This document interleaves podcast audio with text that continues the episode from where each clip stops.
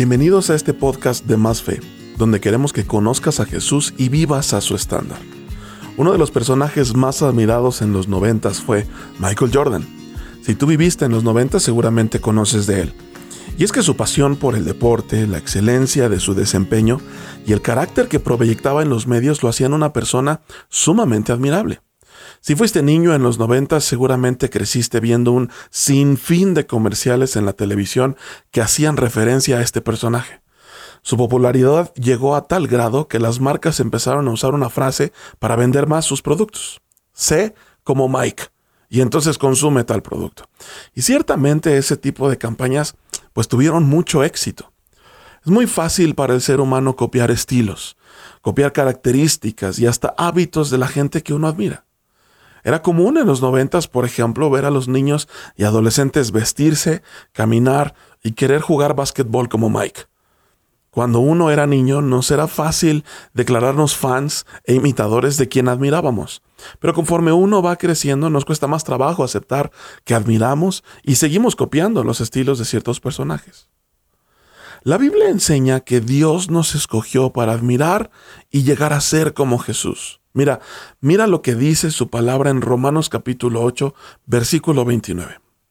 Porque a los que Dios conoció de antemano, también los predestinó a ser transformados según la imagen de su Hijo, para que Él sea el primogénito entre muchos hermanos.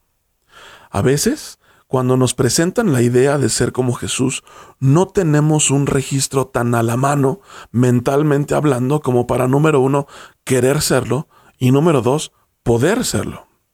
Sin embargo, hoy quisiera que reflexionáramos en la última porción de este versículo que sin duda nos dará más luz sobre lo que significa ser como Jesús.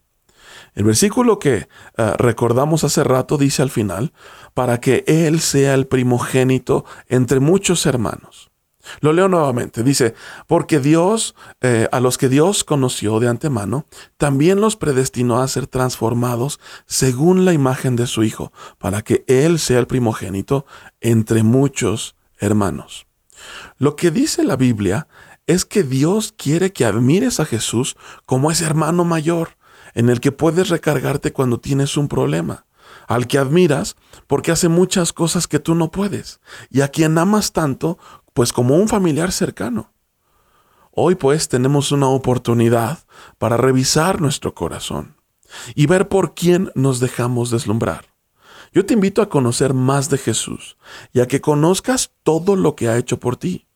No me refiero solamente a conocer lo que todo el mundo conoce, me refiero a verdaderamente pasar tiempo con Él, hablar con Él, conocer cómo piensa, qué le hace reír y sobre todo, cuánto te ama para que finalmente llegues a amarle y admirarle tanto que verdaderamente puedas decir, Jesús es mi hermano mayor y yo quiero ser como él.